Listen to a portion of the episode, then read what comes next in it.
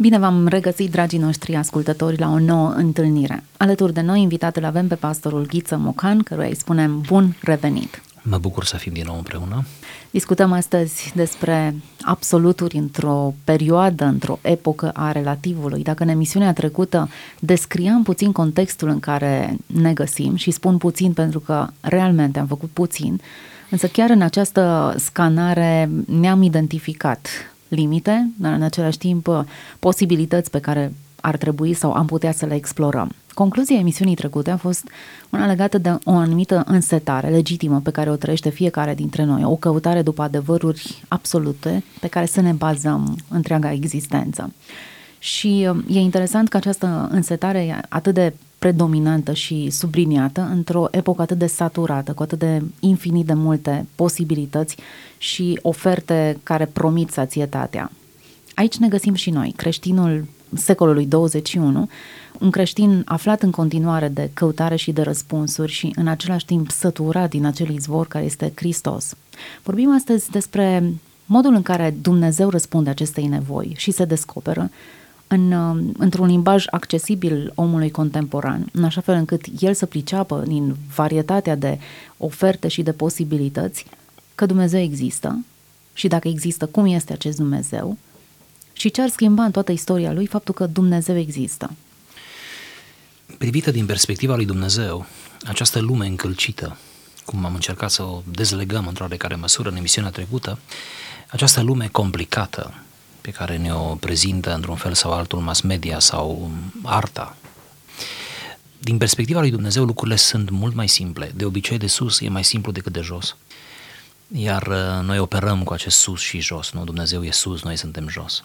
Putem să mergem pe această paradigmă. De sus lucrurile se văd mult mai erisit, mult mai bine, mult mai simplu, nu simplist, dar mult mai clare. Vom pleca de la premiza așadar că Dumnezeu nu e doar unic și absolut și infinit. Pentru că dacă ar fi să continuăm să enumerăm aceste atribute ale lui Dumnezeu care în dogmatică sunt foarte bine articulate, atunci parcă îl îndepărtăm pe Dumnezeu de noi. Din cauza aceasta, o dogmatică strictă și o prezentare foarte minuțioasă și articulată, dar exclusiv din punct de vedere dogmatic, ar putea fi intimidantă pentru orice creștin de bun simț. Cunosc oameni de maximă inteligență și uh, erudiție care refuză creștinismul din cauza că îl privesc strict într-o manieră dogmatică și spun nu vreau să fiu dogmatizat de nimeni. Nu vreau să cad sub incidența dogmei, nici măcar a dogmei creștine. Vreau să fiu liber. E bine, aici este o mică iluzie, în sensul că, da, dogmatica dusă la extremă te poate încorseta și nu-ți mai lasă spațiu, loc de mișcare. Nu acesta a fost planul lui Dumnezeu.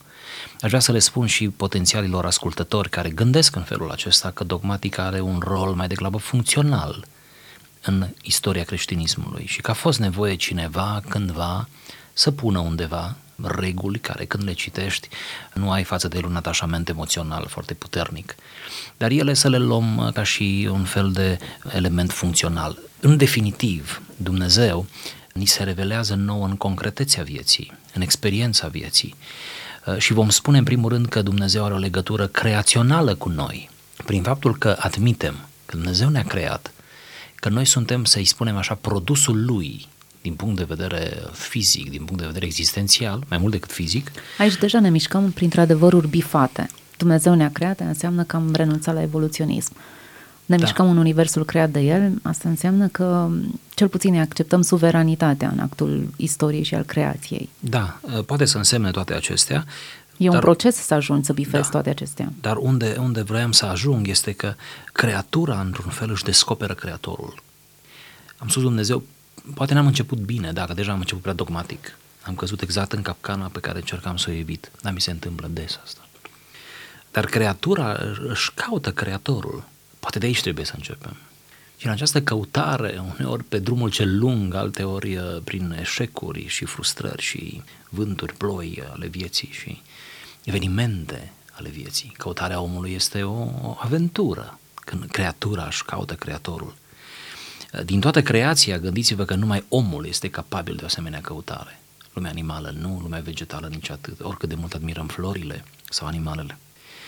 Uh, și atunci omul este singurul care poate pleca de la premiza că un creator există, dacă ceasul există, un ceasornicar trebuie să fie pe undeva. Dacă eu sunt atât de complex ca om, înseamnă că o minte mult mai înaltă decât mine, mai mare decât mine, o știință mai presus de mine, cum spune psalmistul, trebuie să existe undeva. Poate acesta ar fi primul pas, momentul în care omul recunoaște, ca să facem un fel de, un fel de itinerar, omul recunoaște existența chiar și așa inefabilă, departe, nedefinită a lui Dumnezeu. Ăsta ar fi pasul teist, am spune din punct de vedere apologetic, adică oamenii aceia de știință, nu puțin din secolul XVII, când s-a născut știința modernă, care invariabil au ajuns la convingerea că există o forță, Dumnezeu, i-au dat diferite denumiri, dar din păcate teismul este impersonal, adică nu au avut o relație, teiștii nu au o relație cu Dumnezeu, dar îi recunosc existența, rolul, mai degrabă din punct de vedere creațional, din punct de vedere uh, științific, să zicem așa. Dar acesta este primul pas în fond, să-ți pui întrebări. În felul acesta am întâlnit oameni care multă vreme n-au pus problema atât de serios până li s-a întâmplat ceva. nu spun că trebuie să ni se întâmple ceva, mă hazardez în sensul ăsta și nu sunt fatalist de felul meu, dar spun că uneori ni se întâmplă lucruri mai mult sau mai puțin uh, dramatice sau întâlniri interesante cu câte cineva sau asculți ceva și îți pui problema și ajungi la concluzia trebuie să existe, nu? Vorba lui Pascal. Într-un fel, acesta ar fi demersul lui Pascal, să-l numim așa, care merge pe logică, pe, pe argumente și până la urmă spune totuși există și dacă nu există n-am pierdut nimic, eu cred că există, asta ar fi dus la extremă, nu? Al doilea pas ar fi să înțelegi că, că omul să înțeleagă, iar creștinul încearcă să înțeleagă asta, că Dumnezeul acesta e un Dumnezeu al cerului și al pământului, care a creat văzutele și nevăzutele, ce frumos spune Pavel, în două cuvinte rezolvă toată creația. Și Dumnezeul acesta se apropie, se descoperă, se revelează, trage într-un fel perdeaua și ne lasă să privim spre El. Este modul lui Dumnezeu, de fapt revelația este modul lui Dumnezeu de a se face vulnerabil de a ne arăta natura lui, ce poate să facă și de a interveni în viața noastră la nivel înalt și profund în același timp. Nu doar prin faptul că ne dă pâinea cea de toate zilele, nu? În sensul ăsta prozaic numai, ci efectiv să ne rezolve pentru aici și pentru acolo, pentru acum și pentru atunci, să ne poarte deja în eternitatea lui încă de aici. Al doilea pas este să conștientizezi transcendența lui Dumnezeu. El nu este numai imanent, adică departe și puternic și suveran, ci este și transcendent. Vine spre om. Vine spre om. Revelația biblică, Sfânta Scriptură, care începe cu Adam, este de fapt o progresie a acestei revelații. Nu că Dumnezeu s-a făcut tot mai Dumnezeu de la un secol la altul, ci doar că oamenii, omenirea, a fost tot mai deschisă și mai receptivă la aceeași revelație din totdeauna lui Dumnezeu. Dumnezeu este neschimbător și atunci din perspectiva omului se vede o evoluție, nu din perspectiva lui Dumnezeu. Și atinge punctul culminant în întruparea lui Dumnezeu în Hristos. Din cauza aceasta să aruncăm o lumină așadar, zic eu, relaxată asupra întrupării și să o privim în termenii aceștia a, a iubirii lui Dumnezeu, care a dat pe singurul său fiu, este modul uh, suprem sau culmea vulnerabilității lui Dumnezeu în raport cu omul. În nicio altă credință lucrul ăsta nu se întâmplă, nicio altă religie lucrul acesta nu se întâmplă. Religie vine de la un cuvânt latinesc, religare, care înseamnă să te relegi. Deci are ideea de legătură, dar este privită din punct de vedere etimologic ca și legătură făcută de jos, adică omul se leagă de Dumnezeu, pentru că este mult marcată de, de politeism și de zei inventați, nu? De constructe mentale pe care oamenii și le-au făurit de-a lungul timpului și au făcut Dumnezeu după chipul lor, în vreme ce pe noi Dumnezeu ne-a făcut pe noi după chipul Lui. Iar creștinismul este religie, dar de sus. Este religare, dar Dumnezeu inițiază relegarea noastră de El. Aceasta este revelația. Să ajungi la această înțelegere. Mă gândesc că dacă faci pasul acesta al doilea, cum l-am enumerat, mă gândesc că nu numai curiozitatea va crește, dar nevoia aceasta fundamentală de a cunoaște, de a satisfacția care ți-o oferă spiritual, siguranța care ți-o oferă mental și emoțional, revelația lui Dumnezeu, mă gândesc, este de neînlocuit, nu o găsești nicăieri în altă parte, unde lucrurile sunt mult mai fluide și mult mai relative, tot vorbim de relativism. Prezentată astfel, situația pare că ne întâlnim undeva la jumătatea drumului. Eu plec în căutare, el mă găsește într-un sens și mi se descoperă. Îi luam interviu unui uh, deținut care l-a întâlnit pe Dumnezeu în penitenciar, în pușcărie, era acuzat de crimă și uh, omul acesta a avut o întâlnire reală cu Hristos și de câteva ori în timpul interviului îi spuneam tu l-ai găsit pe Hristos aici în pușcărie și el mă tot corecta. Nu l-am găsit eu, el m-a găsit pe mine. Hmm. Și sublinea foarte mult faptul că fusese un om rău, n-avea niciun nicio înclinație înspre cele sfinte, dacă ar fi să spunem așa, nicio căutare, cu toate că ea exista, dar ea probabil că era atât de mascată de, de păcat, de răutate, de, de lumea în care el trăia, încât nu era conștient de ea și într-un anumit moment Dumnezeu însuși îl întâlnește. Întrebarea care îmi vine în mod inevitabil în acest proces e în ce măsură noi îl căutăm pe Dumnezeu sau până și faptul că îl căutăm e tot, tot faptul că el a pus ceva acolo în interior. Îngăduiți-mi să, să împart oamenii în două categorii din punctul acesta de vedere. Prima categorie sunt căutătorii, deci cei care îl caută. Nu e categoria uh, celui despre care ai vorbit. Este o altă categorie. A căutătorilor, a celor care au un anumit simț al metafizicii, al uh, spiritualului, al, uh, poate au un mediu în care au crescut, da? au fost înclinați într-acolo, au fost duși la biserică, au fost uh, acompaniați de texte biblice, cântece, nu știu, discuții, au avut întâlniri esențiale de tipul acesta, da? care i-a pus pe gânduri, nu neapărat că au luat o decizie, dar care le jalonează într-un fel acest drum, acest itinerar. Aceasta este o, este o categorie. Oarecum această categorie merge în mod natural spre revelație, am zice, fără sincope foarte mari, fără tragisme, fără... Da? A doua categorie este categoria reprezentată de persoana pe care o pomenește aici. Oameni care n-au nimic de face cu asta, încă din potrivă se situează la polul opus. Din potrivă ei sunt rebelii de lângă noi, nu? Tâlharul de pe cruce, nu știu cât l-a fi căutat cru... el pe Isus. Da, da, da. Și care sunt apucați, sunt înșfăcați de, de Domnul. Apostolul Pavel folosește termen de tipul acesta, verbe de felul acesta, e vorba despre el și spune că pe mine m-a apucat Hristos. Iar acolo sensul verbului a apuca este apuci un obiect în cădere. Nuanța mi se pare fascinantă. Deci, efectiv, nimeni nu, nu, nu, nu apucă un obiect în cădere cu gentilețe, chiar dacă el e gentil de felul lui. Atunci ne aruncăm toți când ceva cade de pe masă, ne lovim, ne rănim ca să salvăm obiectul acela. Ăla e sensul. Sunt două tipuri așadar de oameni care merg într-un fel în aceeași direcție. Unii conștient sau conștientizând, bâșbâind, spune Pavel. Căutăm bâșbâind, da? cu lumină slabă pe cărări, poteci, o mie, nu? Așa? Și alții care n-au nicio treabă, trăiesc într-o ignoranță totală și pe care îi găsește Dumnezeu. Și pe unii și pe alții îi găsește Dumnezeu. Pe primii îi găsește într-o căutare care fără Dumnezeu n-ar duce nicăieri, pe ceilalți îi găsește într-o ignoranță totală, într-o stare glacială din punct de vedere spiritual și le aprinde Dumnezeu inima. Efectul este același în fond, finalitatea este aceeași, numai că îi găsește în două zone diferite, dar omul este apucat de Dumnezeu, este, bine spunea acel creștin care s-a întâlnit Dumnezeu în închisoare, dar gândiți-vă că sunt care merg la biserică și nu se întâlnesc cu Dumnezeu o viață în biserică. Unde îl poți găsi pe Dumnezeu? Unde e tot cadrul. Și el în detenție îl găsește pe Dumnezeu cu, în, într-un, într-un spațiu, mi-l imaginez, cu resurse spirituale atât de precare și de puține, cu atât de puțină cunoaștere sau cunoștință, nu? Prinde orice fărâmitură, s-a hrănit din fărâmituri, nu? S-a născut din nou în închisoare. Și altul vine la biserică și nu, nu se întâmplă nimic cu el. Deci, iată, iată, există un drum lung și un drum scurt sau uneori Dumnezeu ne aduce scurtături în viața noastră. Evenimentele sunt foarte importante.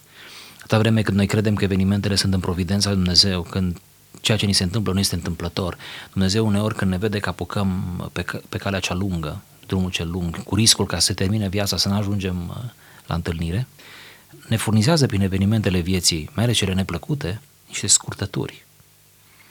Și suferința nu este mântuitoare în sine, dar este o scurtătură spre soluție. Într-un fel gândește un om sănătos, care are de toate, și în alt fel gândește un om care nu mai e sănătos și care are, are o altă reflexie, o altă așezare asupra vieții și asupra realității lui Dumnezeu. Suferința este un, o scurtătură spre Dumnezeu.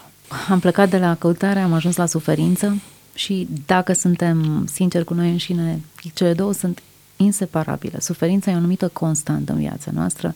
Uneori uh, vine în valuri mari, alteori e într-o doză mai mică, dar e o realitate pe care nu o putem ignora și care, folosită cum trebuie, administrată cum trebuie, poate duce beneficii. E nesănătos să o căutăm. Sigur. Dar o avem. Mă întorc la episodul căutării și dacă mă întorc în grădina Edenului, Dumnezeu îi caută pe cei doi după ce au păcătuit. Foarte interesant, nu s-au dus ei să-L caute pe Dumnezeu, să le spună, uite ce am făcut. Ei se ascundeau și Dumnezeu era pornit și atunci în căutarea lor. Mai târziu, poporul lui Israel îi spune exact același lucru. Îmi întindeam mâinile toată ziua spre un popor răzvrătit. Parcă nu ne vine la îndemână să-L vedem pe Dumnezeu în ipostaza aceasta a unui Dumnezeu care imploră. El, suveranul, El, creatorul, El care poate avea orice la minut, la secundă, care putea porunci, care s-ar putea descoperi într-un mod atât de copleșitor și revelator încât nu ar mai exista nicio confuzie. Foarte interesantă această căutare a lui Dumnezeu. Inițiativa foarte interesantă, îi aparține. Doar atât că răspunsul sau acceptarea e la noi. Infestarea cu păcat, infestarea pe care am numit o cădere acum, nu? Din grădina Eden, pomenit aici, uh, anihilează de fapt, perturbă, reduce la minimum șansa noastră de a căuta sau puterea noastră de a-L căuta pe Dumnezeu. Adam și Eva au putere să fugă de Dumnezeu, din potriva apuci, apuci drumul invers, decât să fugi spre Dumnezeu. Reflexul acesta al păcatului, care îl declanșează păcatul noi, asta îl vedem uh, și l-am văzut fiecare în viața noastră, de a fugi nu la Dumnezeu, ci de Dumnezeu. Dumnezeu este într-un fel obligat, între ghilimele, să facă ce noi nu putem face și să vină după noi, să ne urmărească. Există o carte care se numește Dumnezeu Marele Urmăritor. Sună ca și un uh, roman polițist. Este un sâmbure de adevăr însă în titlul acela. Dumnezeu, dacă te uiți în Biblie, este un urmăritor. Sincer, nu-mi place prea mult apelativul acesta, prefer să folosesc Dumnezeu este marele îndrăgostit. Îndrăgostitul care își caută iubita și iubita fuge de el și iubita se uită în urmă și ar fuge. Și iubita ajunge în situații foarte delicate, primejdioase chiar. Și îndrăgostitul nu se oprește. Caută în continuare.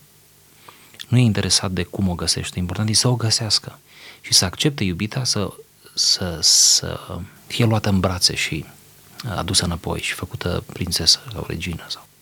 Imaginea aceasta mai degrabă. Abraham Heskel este un mare gânditor uh, evreu. A scris mai multe cărți, dintre care una dintre ele se intitulează și cartea asta este în limba română. Dumnezeu în căutarea omului.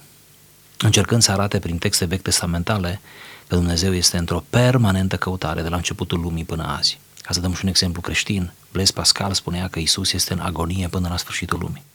Agonia lui, spunea Blaise Pascal, nu s-a încheiat pe cruce, ci el continuă să agonizeze. Și dacă el agonizează pentru lumea pierdută, lumea care fuge de el, ca să revenim la această idee, înseamnă că oricare l-am găsit pe Hristos și avem o relație cu El și știm bine care sunt așteptările Lui de la noi, agonizăm alături de El și ne doare, ne doare. Nu cum îl doare pe Dumnezeu, n-am fi în stare de o asemenea durere, dar în orice caz împărtășim suferința lui Dumnezeu. Apostolul Pavel spune într-o mistică absolut formidabilă, vreau să împărtășesc suferințele lui, să fiu parte din suferințele lui, să mă identific cu el în patimile lui. Hmm, este o căutare a suferinței greu de înțeles de noi, mai ales în mediul evanghelic, în care suntem destul de veseli și de, sau cel puțin vrem să fim veseli și liberi. O mistică care parcă ne scapă, dar care este atât de biblică, nu? N-aș vrea să avem o imagine distorsionată legată de Marele Căutător, Dumnezeu, plecat în urma noastră, noi, mari, tari, frumoși, buni, copiii săi sau imaginea iubitei care îi acordă atenție doar în măsura în care are chef și disponibilitate îndrăgostitului care vine după ea. Imaginea e complet răsturnată, raportul e complet răsturnat. El e suveranul. El ar putea oricând să aibă tot ceea ce poftește. Hmm de ce ne permite să facem atâtea mofturi când ar putea să aibă instantaneu ceea ce își dorește? Foarte bună întrebare. Pe o parte, pe de o parte, să rostim conceptul de manipulare. Gândiți-vă că oamenii între ei se pot manipula. Gândiți-vă că există multă manipulare în lumea în care trăim noi, dar mai gândiți-vă că nimeni nu ne-ar putea manipula cu adevărat mai bine decât Dumnezeu. Exact pe de o parte. Și nu o face.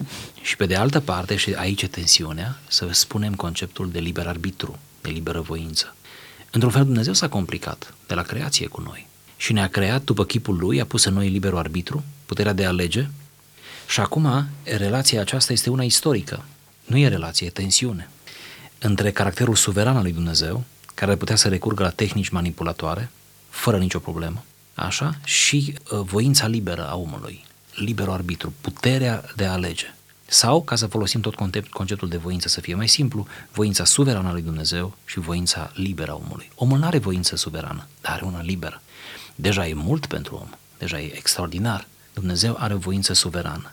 Și cu toate acestea îl găsim în metafore biblice, cel care stă la ușă și bate, musafirul care așteaptă să-i se deschidă, nu? Cel care șoptește, cel care ne dă târcoale într-un fel, în sensul elegant al termenului, care ne pune pe gânduri, nu? care e prezent și că noi credem că nu e prezent, care se ascunde în subtilități, care se ascunde uneori în spatele coincidențelor, pe care noi le numim coincidențe, care este cu noi în situațiile absolut obișnuite de viață, cum se, cum se manifestă uneori și spectaculos în viața noastră sau în anumite momente spectaculoase, care este peste tot și niciunde în același timp ca și receptarea noastră, de care ne îndoim uneori, alteori credem cu năzuință, cu forță, cu putere și după aceea ne întrebăm de ce nu credem așa mereu, nu? Dar El este mereu acolo, mereu acolo și așteaptă de la noi acordul, voința noastră, iar teologia voinței este puternic ancorată în Noul Testament și în Vechiul Testament, dar cu atât mai mult în Noul Testament. Omul trebuie să-și dea acordul, acordul interior în începerea și continuarea relației cu, cu Dumnezeu. De vreme ce botezul la adulți este un legământ, înseamnă că este implicat acolo, sunt implicate ambele părți ale legământului. Sigur că noi facem diferența între suveranitatea lui Dumnezeu și libertatea noastră. Noi suntem liberi, El este suveran. Suveranitatea e mai mult decât libertate. Noi suntem doar liberi. Într-un fel Dumnezeu s-a încurcat cu noi, dacă ar fi să citez începutul acestui, acestei discuții.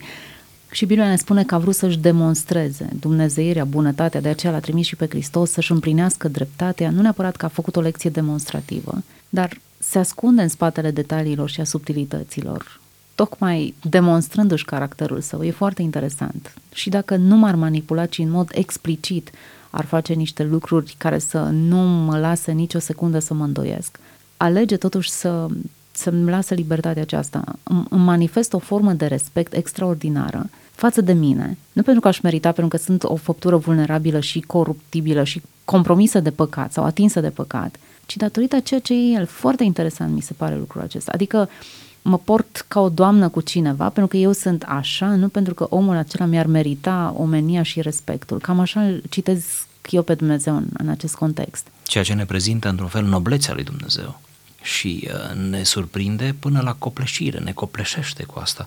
În ultima instanță, cam cu asta ne copleșește Dumnezeu. Când apuci să-L cunoști în felul acesta, vei înțelege că teama de ea, de pedeapsă veșnică, de consecințele imediate ale păcatului care el există, da? sunt doar stadiul de început a umblării cu Dumnezeu. Pur și simplu ești copleșit de, de bonomia lui, de gentilețea lui, nu? de caracterul lui atât de nobil de a te trata, de a investi încredere în tine. Dumnezeu investește încredere în noi, deși știe din ce suntem făcuți, spune poetul, nu? Știe că suntem țărână și cu toate acestea se încăpățânează să investească încredere în noi, ne dă un spațiu de mișcare. Teolog spunea că adevărata libertate trebuie să aibă niște parametri în raport cu care omul să se miște. Deci totuși, libertate și parametri, niște jaloane, tot vorbim de absoluturi.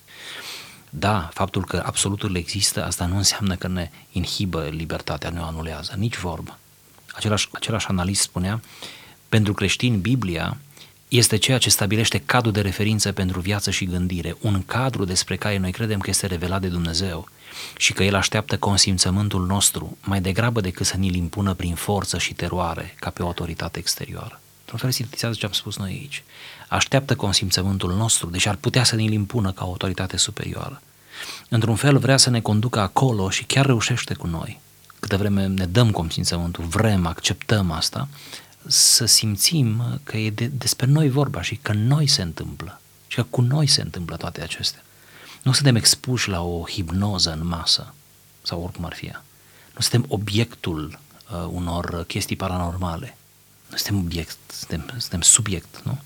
Nu suntem manipulați, seduși împotriva voinței noastre și avem mici flash de realitate, care, care sunt de fapt un, un blestem, nu? Să-ți dai seama în ce situație te afli. Și să simți că lucrează în tine, El lucrează în noi, Harul Lui lucrează, noi suntem lucrători împreună cu Dumnezeu, o sinergie interesantă. Și Biblia este plină de, mai ales în Noul Testament, de astfel de referiri, pe care doar să avem ochi să le vedem, dar să nu înțeleagă cineva că prin asta înțelegem că omul se mântuie singur sau asta ar fi o exagerare de la tot ceea ce am spus aici. Biblia nu, nu nicăieri nu spune lucrul ăsta și orice om de bun simț își dă seama că nu se poate mântui singur. Sentimentul pe care l-am e că vorbim lucruri foarte mari, foarte mari, care evident ne depășesc, adevăruri pe care nu noi le manevrăm liniștiți aici în studio, ci adevăruri pe care Dumnezeu ni le descoperă gradual pe parcursul existenței noastre. Și cu, cu care cât... ne împrietenim în fiecare zi. Uh-huh, evoluăm în, în cunoașterea lor, în măsura în care Dumnezeu ni le descoperă și noi ne dăm consimțământul, evident, dar ca niște poli ai discuției noastre despre absoluturi, ar fi aceste jaloane. Adevărul te face liber, cum spunea Hristos. Doar cunoașterea adevărului îți dă libertatea de a, de a merge, de a alege și de a face alegeri corecte în viață. Și uite-te cum într-o perioadă atât de relativă noi uh, îngustăm așa de mult uh, calea ca să devenim liberi. E un paradox sau o sumă de paradoxuri pe care noi le exprimăm aici, dar pe care le trăim, pur și simplu le trăim, chiar dacă explicarea lor devine nevoioasă. Drumul cunoașterii merge prin eliminare.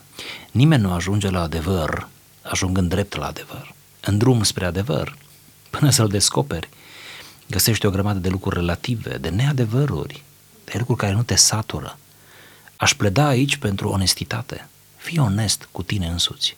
Nu te hrăni cu roșcovele, fac aluzie lung la mâncarea aceea pe care și-o dorea tânărul uh, fiu risipitor. Nu te mulțumi cu ele. Lasă ca ziua aceea să vină, lasă-o să lucreze pentru tine în care te ridici și mergi la belșugul de pâine de acasă. O vreme fiul risipitor a, a mâncat ce a putut. Poți să numește asta viață? N-ai cum, asta e supraviețuire. Viață? Viață numai, numai când s-a întors acasă. A început viața. Orice om care îl întâlnește pe Hristos, în sensul autentic, nu clișee, orice om care gustă din bunătatea lui Dumnezeu, din mântuirea lui, din perspectiva pe care Dumnezeu i-o dă asupra lumii, asupra eternității, asupra realității chiar. Pentru că un creștin e cel mai realist om de pe fața pământului. Un creștin adevărat nu poate fi dus de nas, chiar dacă nu înțelege toate și nu le va înțelege pe toate. El nu poate fi dus de nas. El știe că în spatele fiecărui eveniment uh, fizic din realitatea imediată se ascund forțe care sunt din realitatea spirituală. El crede în această dublare mereu a realității. Așa un creștin nu poate fi sedus. Mă întorc. A fost un moment în care fiul risipitor a spus mă întorc la belșugul de acasă. El a plecat, belșugul de acasă a rămas la fel, casa nu s-a schimbat, tata nu s-a schimbat.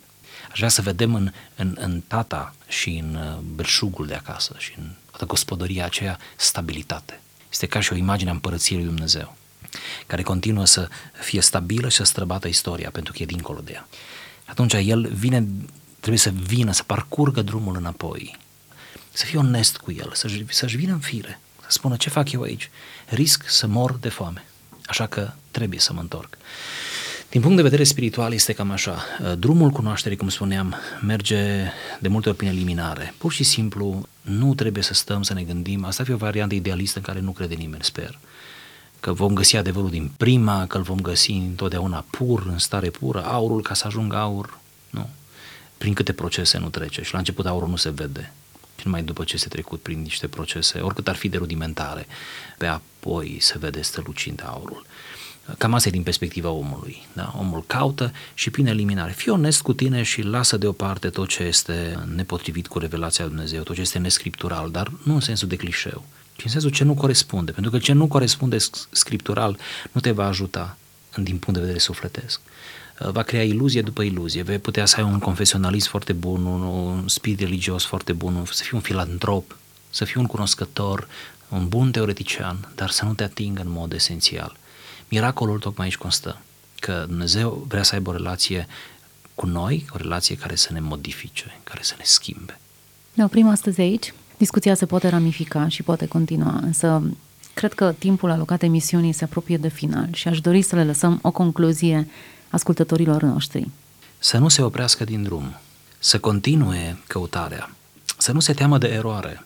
Orice căutător, orice aventurier în sensul frumos al termenului, va avea obstacole, va întâmpina obstacole, dezamăgire, teamă, va avea momente de entuziasm care te duc mai departe. Să nu te oprești din drum. Pe măsură însă ce descoperi fațetele adevărului, vei fi tot mai curios, tot mai însetat. Mult mai multe întrebări vor fi în mintea ta.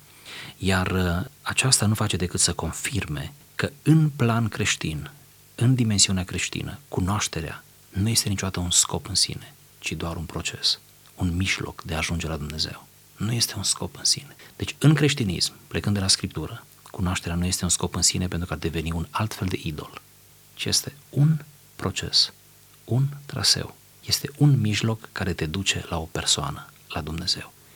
Câte vreme cunoașterea noastră ne duce la Dumnezeu, e în regulă. Dacă nu ne duce la Dumnezeu, înseamnă că ceva este viciat în traseul nostru, în stațiile noastre, în resursele pe care noi le folosim. Așadar, să mergem pe calea cea sigură.